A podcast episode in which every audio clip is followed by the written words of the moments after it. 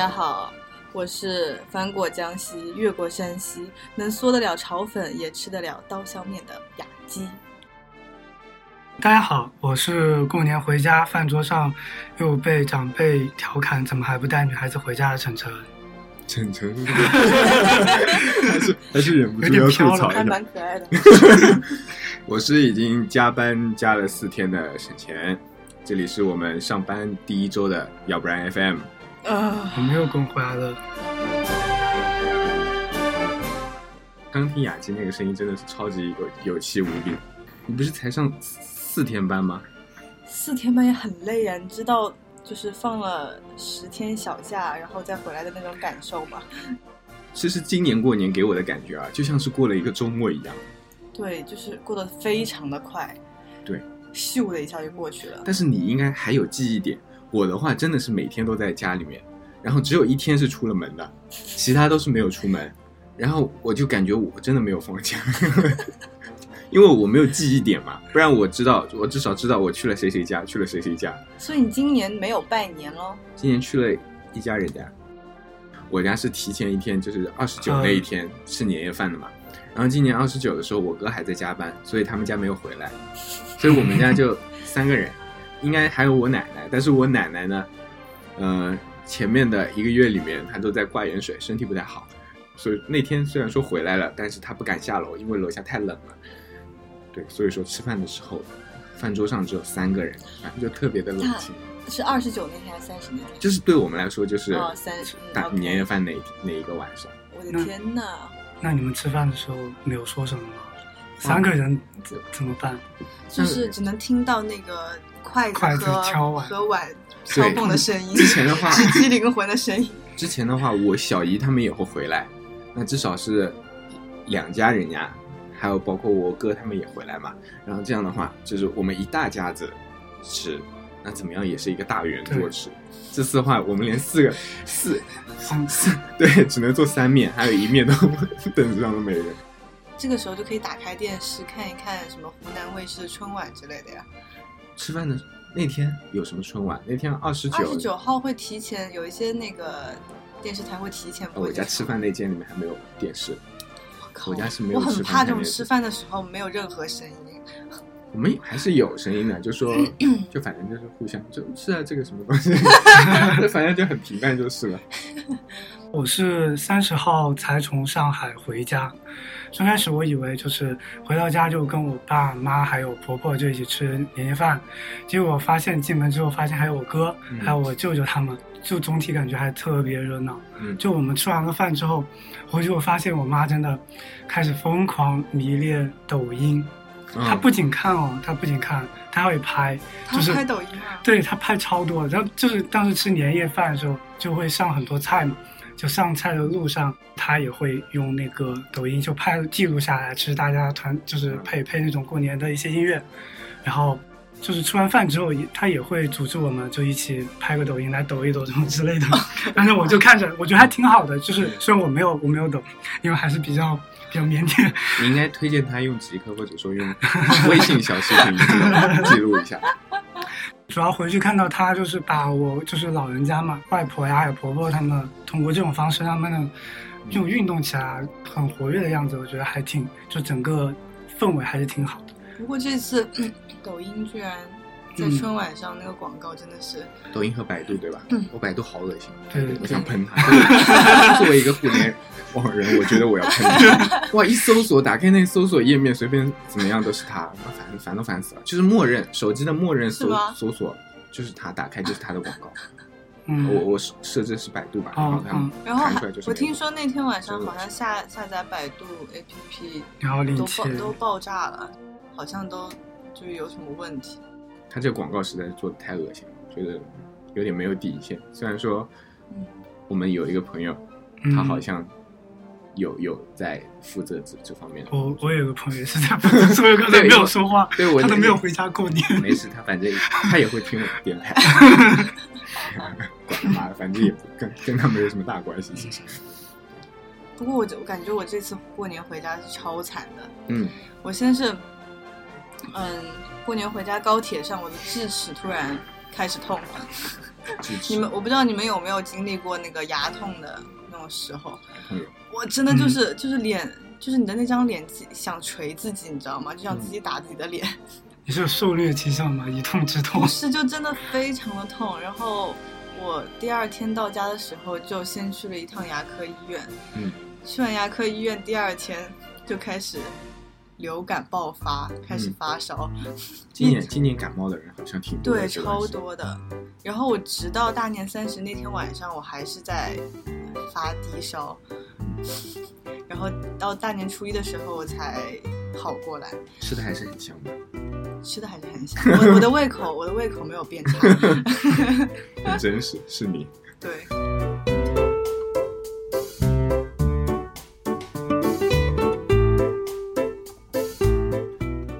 我今我今年过节的时候回去的时候遇到有宰客的这种现象。我是除夕那天的时候，就是去亲戚家里面还钱，我和我妈出去的，然后我妈不太清楚他们家小区叫什么名字，但是知道那个方位在哪里。然后我们就到那个镇上，先到镇上，然后我们原本是想打车的，后来路边正好停了一辆三轮车，然后三轮车那个老头，然后就就跟我们说，今年今天都是年三十了，我就随便收你们一点好了，平常都是要十块钱的，他是说平常都是要十块钱的，嗯，那我听上去很正常，那今天可能会比十块钱少，我想的是这个样子，那我我想呃。我我就我就想到这里，我然后我没有多说，然后跟我妈就上了这辆三轮车，因为其实真没有多少路啊，就是大概自己走的话，其实就走十分钟，顶多十分钟也就到了，慢慢走十分钟也到了。在下车的时候，我妈问她多少钱，她先不说不说清楚，然后她说，呃，我妈说只有一张一百块，然后她就拿一张一百块，笨蛋笨蛋跑去那个水果店水果那种摊头上面。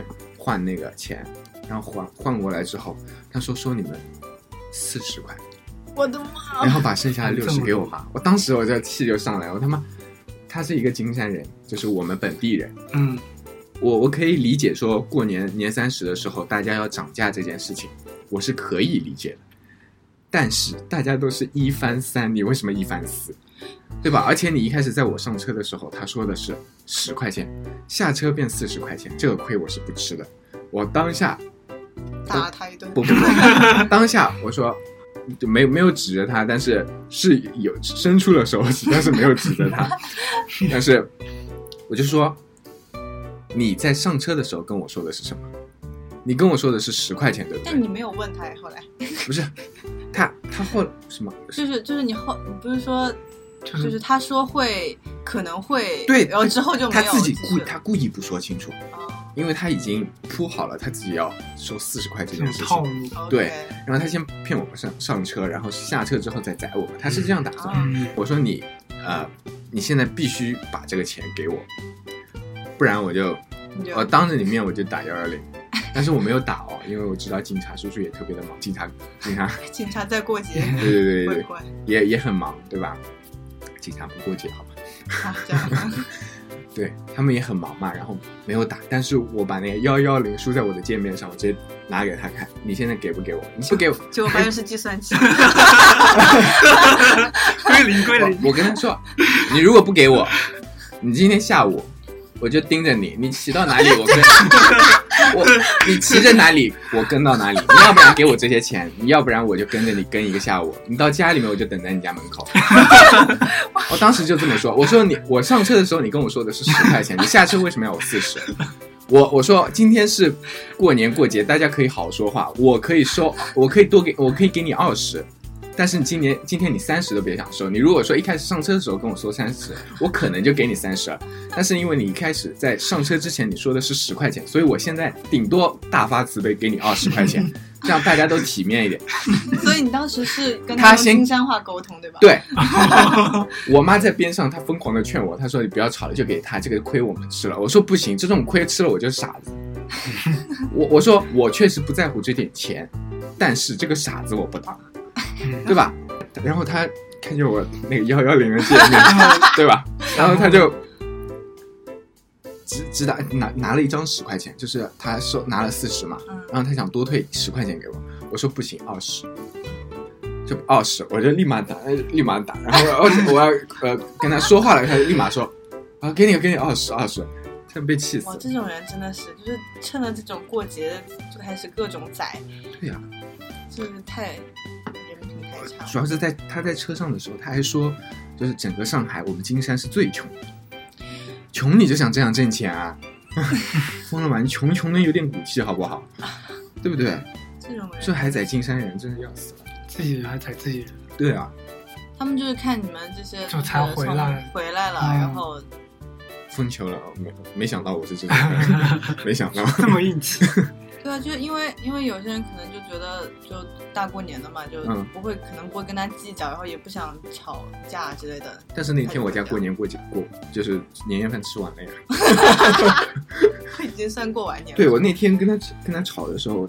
当时我就觉得哇操，金山话可真是好，这种家乡话交流的时候就讲的特别特别的流畅，骂人骂的特别好，没有骂人。对，我有，反正我是一回家的时候，从高铁站一下来，我就第一就是第一反应让我觉得我回家了，嗯，就是我高铁站旁边，当时可能已经有很多人就在返乡，所以就车子很多，就会有那种呃协警。在马路中间就是把那些车疏通一下嘛、嗯、然后他不会我们那边不会说普通话的、嗯、他就直接上来就是就说了一句我们那边的脏话、嗯、我之前好像有说过就说操大妈娘就说的很脏的意思就是说你靠边一点然后什么的就是特别凶、嗯、然后我当时那一秒就觉得啊、哦，我回家了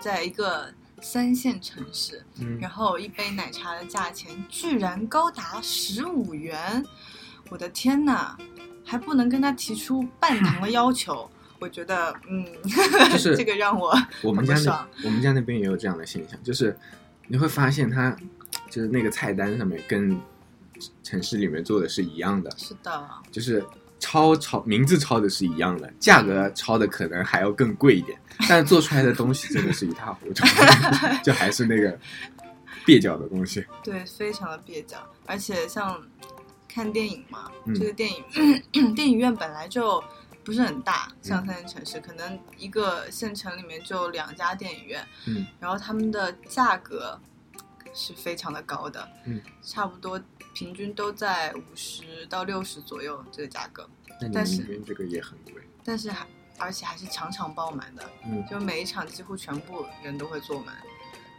那个厅也厅其实很小很小，就不可能像这边万达那种很什么什么宽银幕的厅、嗯，就是那种非常普通的小厅。嗯、然后像卖爆米花那些套餐，其实跟、嗯、跟大城市的价格是差不多的。嗯。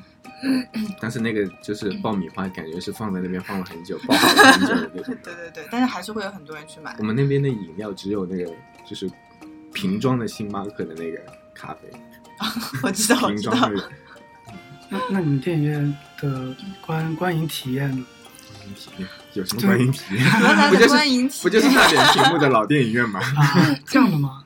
就是、哦、还有一件还挺好笑的事情，就是我男朋友就最近有买一双就他还挺喜欢的鞋嘛，就可能价格就稍微有点高，然后当时我们一起看电影、嗯、我们俩正好坐在靠外层的那个位置一路被踩，我感觉进来了一家人、嗯、差不多有六个人、嗯、我们的脚已经尽尽量的往就是凳子底下收了、嗯、但还能被他踩到。你你是在江西看的还是山西？在在山西。 OK 怪, 怪不得说话的时候我也听到一股不太好的这种嘲讽的意味就是就是就是很烦嘛。然后他们的那个电影屏幕其实也不是很大，然后就是可能只有两两列的人可以看到荧幕正中心的位置、嗯、然后旁边的人可能就会比较偏，位置会比较偏，他那个厅不是特别的好、嗯、但是他们还是 三 D 的，还是有 三 D 眼镜。 三 D 多 三 D 也不稀奇啊三 D 不就是一 副, 一副眼镜的事情吗？又不是什么 M X 什么。不是啊，我是觉得那种屏就没有必要 三 D 了，就字会凸起来一点就是它的字幕就还可能还看上去更模糊一些的是吗？嗯，你们回家那个飞机啊高铁上面有没有发生什么事情啊？我的高铁就十五分钟。他们坐公交吧。公交这么快？我们那边如果说坐公交的话，可能要排一个多小时。我飞回成都还挺远的，要两个半小时。嗯、有一个特别好一个好玩的事情，有一个特别好玩的好玩的就是，当我要到成都的时候，就降落的那个时候，嗯、然后我从窗外往外看，就发现很就是那个就那个不是不是就那个土堆上高高的黄土土堆上就。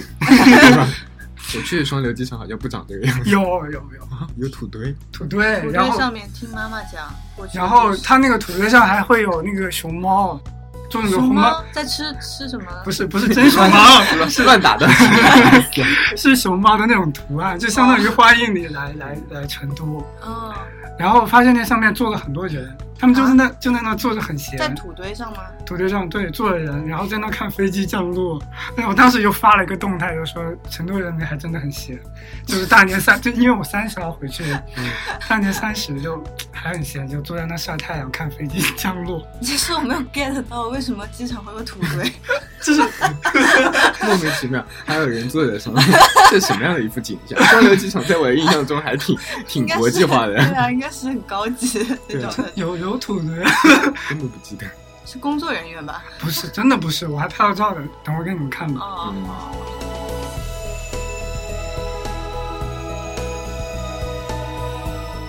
小时候我发现一个很奇怪的现象，就是说，跟父母到一个亲戚的家里面，比方说到一个叔叔的家里面，他自己不先开口，对方说来啦，说来了来了来了，然后然后把你。你是很小的一个人嘛，当时很小时候，你就说，然后他就说，来来来，叫人叫叔叔，他自己不打招呼，叫小孩打招呼，哦，这种现象，这个现象是我最近听那个，呃，蒋勋讲那个《红楼梦》的时候，它里面有一段是那个刘姥姥进大观园里面去找那个王熙凤。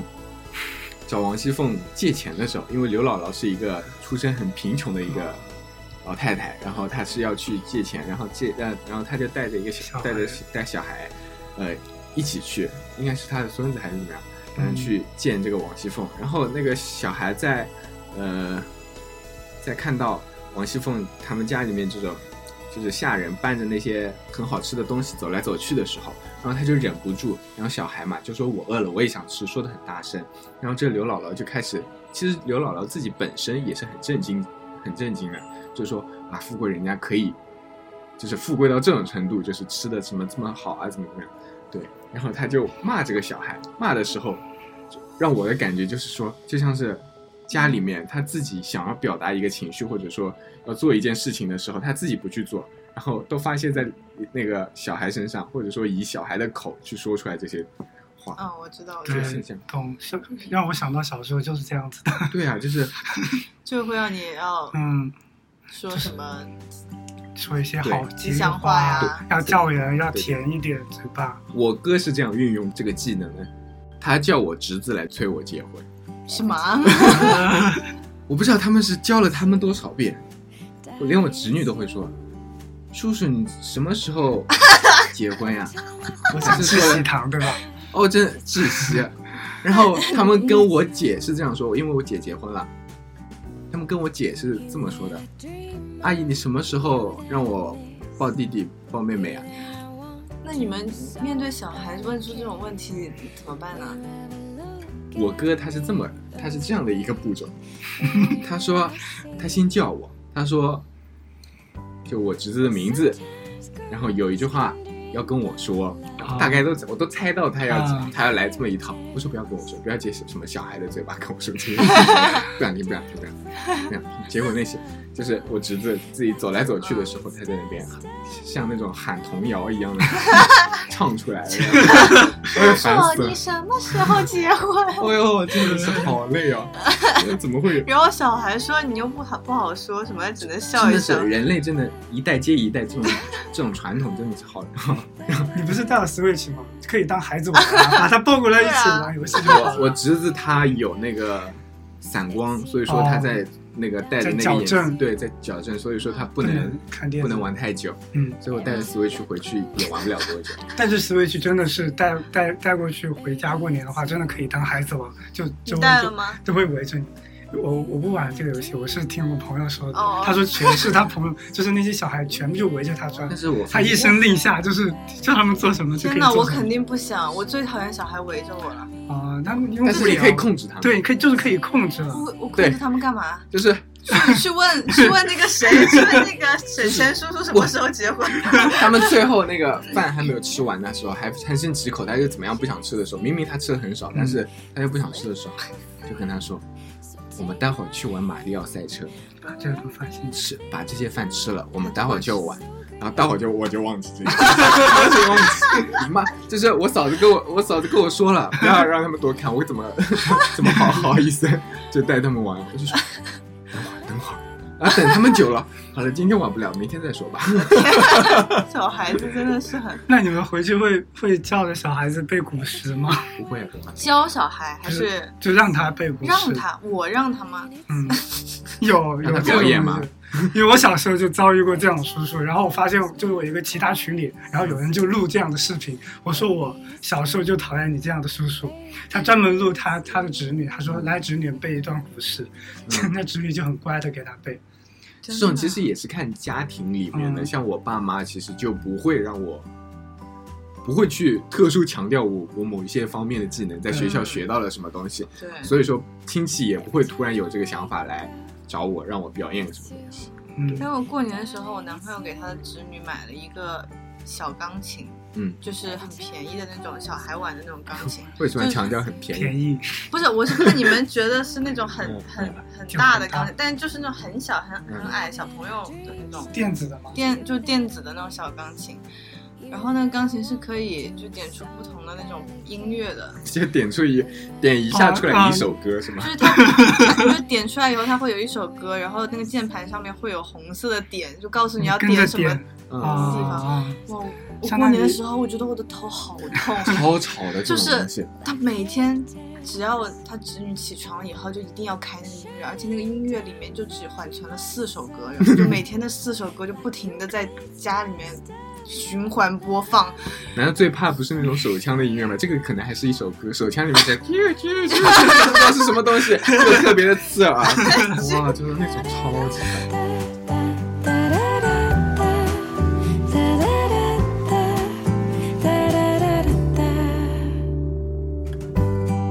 Every time I wake up, it's you, darling, it's you.Every time I close my eyes, it's you, baby, it's you. 所以说，大概过完节之后，年后上来缓得过来嘛？有没有什么假期综合症？就是放要回去的前一天，我就已经开始焦虑了，嗯、用各种方法想让自己平静下来。嗯。就开始看一些电影啊什么的。为什么是焦虑？你是不想、就是、不想在，因为这边觉得很忙碌，或者给你很大压力什么之类的。不是，就是觉得，嗯，怎么说呢？就是在放假的时候，整个人很轻松嘛，嗯，然后整个人就是就是完全放松下来的。嗯、然后这个时候你突然想到。啊、哦，要去上班了，就跟以前放了很长的暑假跟寒假，又突然要上课那种感觉是一样的，就是莫名其妙心里就开始紧张，也不知道在紧张什么。那你在路上的时候是什么心情？在路上的时候，我就拼命的看电影，嗯、就是我不要就转移注意力，不要转移注意力。应该看的是喜剧吧？没有，我看的是很丧的电影。我在路上的时候。就是使劲的想让自己带一种某种情绪去上班，哪怕是就是我觉得我自己要去上班，然后心情特别沉重了，这种心情也好。嗯，但是我发现我没有心情。你没有心情？我我当时的时候无欲了吗？我当时的时候就是什么无忧无虑吗？无欲无欲。哦，我当时我当时的时候就是心里面什么想法都没有。嗯。这是什么呀？我就要去上班了，这个年算过了吗？这次过了吗？这是有心情的呀，你的心情是丧啊？没有啊，就就我也没有不开心啊。但是就是感觉我去上上班了。然后我到我自己那个住的住的那个小区的时候，我在想，我是不是要带着一种乡下人来城里进城的这种感觉，是东西流落他乡的感觉。使劲挖了一下，让我进小区的时候，我发现小区还挺亲切的，怎么回事？然后我就竟然觉得进房间的时候，哦、竟然有种舒适感。突然就缓过来了，是吧？对对对，我就感觉啊，这里还挺好的。那、嗯、我缓过来的那一瞬间，是我从那个高铁站下来、嗯，然后发现身边所有的人都推着箱子，嗯，去就是要出闸机了、嗯。然后我当时就觉得，嗯，好像大家都要上班了，都是可怜人，就是大家这一个，大家都要去上班，嗯、就心情就好像有人陪着的感觉。嗯、然后我就现在说，也还好嘛。我想说还有人昨天就回来了呢，我今天才回来，呵呵。嗯，我在家的时候，因为因为回到家我、嗯、呃就感觉家里还挺温暖的，然后、啊、特别是家里的床真的好舒服，因为回去之后爸妈就把你这些床就是都是全部换新的，嗯、然后又很晒了，而且他们也很懂就是怎样的被子晒的，就是就盖着舒服。嗯、对于我我在上海可能也没有那么讲究，嗯、但是他们就是家里的床就很就是睡着的时候特别香。然后在家然后在家的时候又你没有没有任何必须要你操心什么事情，你整个人你整个人就很放松。对，然后在家的话其实我我还挺忙的，就是在家时间，因为每天从早上就是八九点钟就要起来，因为爸妈要出去走，然后也会带着我，然后初一是回回老家，初二是就带着老年人，就是带着婆婆，然后我们要要自驾出去游，就周边游，然后在后面都是每天经常都出去，然后晚上回来就这种，然后其实还挺充实的。然后到回来的那一天，就是因为我有猫，嗯、因为我把我猫，我是我走没有没有这样，还是就放在那个上海的储物里。嗯，我是准备了两个猫砂盆，然后倒满了猫猫砂，然后我吃的跟喝的都是那个。那个就是自动的，所以所以储备储备是够的。那我只是想，因为因为第一次这样做嘛，就是呃就不知道它还能不能活。但像我都有同事是在家里面装那个监控的。对，我我其实装了监控，但是来不及了，当时那个监控突然出毛病了，就是我装好了，但是它没法显示。那你这样听上去有点不负责任。它有没有惨叫啊？你回来的？没有没有没有哦，有有。就是对着我叫嘛，就很感觉很想念的那种叫。他可能想说：“你终于回来了，你个死男人，死死了那么久。”所以，所以我在从从成都在回来的那种那种路上，嗯，就整个心情还是挺放松的。我在我在飞机上看书，看了。你是觉得家里有只猫在等你？对，看看书。然后我知道我有一个目标在。猫猫要是听到我们这一期节目，他想的是这个人也想的也太多了。就想说那个屎能不能帮我铲一铲？然后回到家之后，发现就还是一如既往。虽然他把家里弄得挺乱的，家里弄得挺乱。对，然后但又见到他还是一样，这种生龙活生龙活虎的。然后所以感觉回来的时候，就像之前说的嘛，就春节感觉就是一个中场休息一样。然后现在又又要上上场，我真的就想中途没有那种就是很不适应的情绪在都没有，好像好像没有哎，天，就还适应，是不是是不是跟人有关系？因为我我在家的话，我就是像残疾人一样，我回家了以后，嗯、就是好像我的手脚都被砍掉了，我都不用、嗯、用我的手去拿任何的东西，这个东西就会自己到我的手上来，我也不知道为什么。所以你也不用刷牙，刷牙都是在床上，刷牙要自己刷。但是那那几天我不正好还生病了嘛，嗯、就、嗯、就是会更更更照顾更照顾更就是我就整个人就像就是躺在床上，就是饭来张口。那脸上都就脸上都是幸福，就被幸福就是包包。我在家里就是喊，嗯，妈妈，我要吃那个什么，然后我妈就给我送过来，然后我说你没有几天可以这样为我服务了。什么什么人啊？什么人？什么人啊？啊真的好奇怪，我一定要跟我妈听一下。我妈每天每次回去，她就说你你该是一个女孩，这个多好，人家女孩就是贴心的小、嗯、小棉袄，就是会会很细心的照顾妈妈什么之类的。你妈可能想太多。你你妈是觉得生了女儿以后就会很体贴，然后就、嗯、对她就会天天黏着妈妈，就是这个样子，对，就很我我这样也很甜，我这样也算是很黏吧。黏个屁啊！啊是挺黏的，是是有点、嗯、有点讨嫌的黏。嗯但是我妈是享受的，嗯嗯，但是你多待多待个半个月、哦、对对，多待半个月可能她就想让我开始骂人。我我跟你们的状态其实不太一样，因为像我平常周末的时候，如果说回家，嗯，回家就代表着我要准时起床，然后那一天就不想休息，就是、就好像很累，早上要起对我早上要起床，中午一定会有人叫我吃饭，但是我在这里的休息真的是休息，就是想睡到几点就睡到几点，就是很夸张，就可能是。睡到下午。哎，可是你跟我讲的时候，你经常叫我要早点起床。那几天我他说的打脸，对啊，那个时候我他说人人生这么短，不能把时间浪费在睡觉上。然后他跟你说他自己睡到下午，因为我印象特别深刻。我们现在不是一直录节目嘛？然后我平常还有什么？像我明天还要帮奥克里画那个请邀请函，然后可能还去出去帮他打样，所以说我这两天是没有办法睡的。但是我如果说有那么一天我可以睡觉的话，现在我真的是睡到天昏地暗，外卖都不叫的那种，外卖不叫只叫一顿晚饭，或者说自己在家里面做一做一顿饭就吃一天。所以你睡觉那个时候就不饿了是吧？不是啊，就是其实我也是起来的，只是我起来就是就躺在床上，就想眠在眠在里面，就是衣服也反正就开着空调嘛，衣服可能也不穿全，然后就坐在那边玩一会儿，然后又开始睡觉。就是就是很没有时间观念的那种，然后难道是因为冬天吗？是冬天才会这样的。哦，对，也有这个可能。嗯、而且夏天回来的那一第一天是有下雨吗？早上有，上海一直在下雨，成都大太阳。你知道回来的第一天早上上班，我的天哪！又冷，我根本我我不知道我是怎么起来的。我、嗯、我不知道我是怎么做到我能起床的，我的天，我想死！你们你们家乡过年那段时间天气如何呀？上海这两天是、啊、上, 上海一到上海一到四，就是初一到初四都是天很很暖和的那种、啊，到初五的时候开始变凉，然后后面两天、啊、都是一样的，就因为寒潮嘛。对对对，我好像去我男朋友家那边的时候突然变冷的、嗯，然后开始下雪。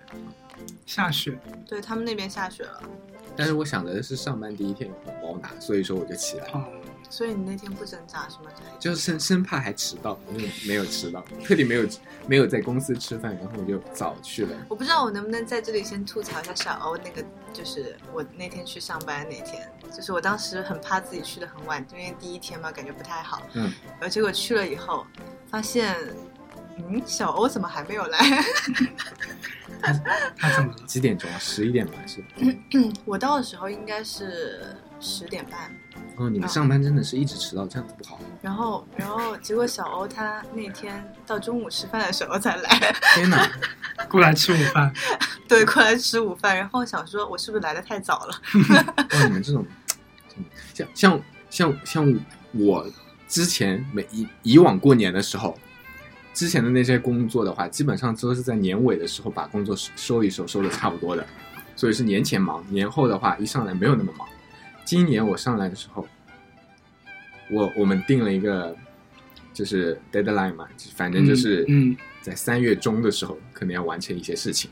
嗯，我的事情我基本上是感觉我是要做不完的，所以我说我我我就来的时候我没有别的感觉，我就是觉得后面肯定要加班加到死。对，如果你现在已经知道自己要做什么，岂不是心理负担更重？对，我就特别可怕。明明天明天我还要去加班。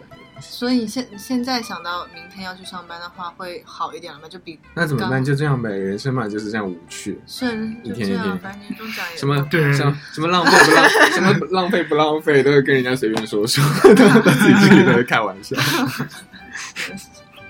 但是想到你周末还要去上班，真的会很烦。但是真的做不完，会被人说就是。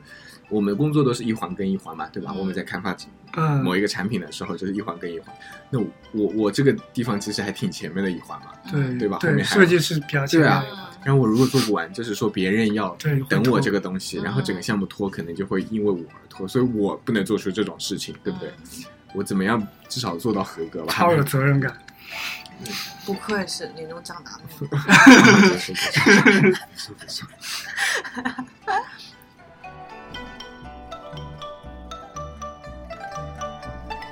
那大家又开始了一新一年的耕作。我们会有一些什么样的期待吗？就是说今年要做一些什么事情，然后做一些小计划怎么样？并没有期待，人生就是要这样。 OK fine 那我们也没有没有得聊了既然没有期待，那我们这一期节目就差不多录到这里。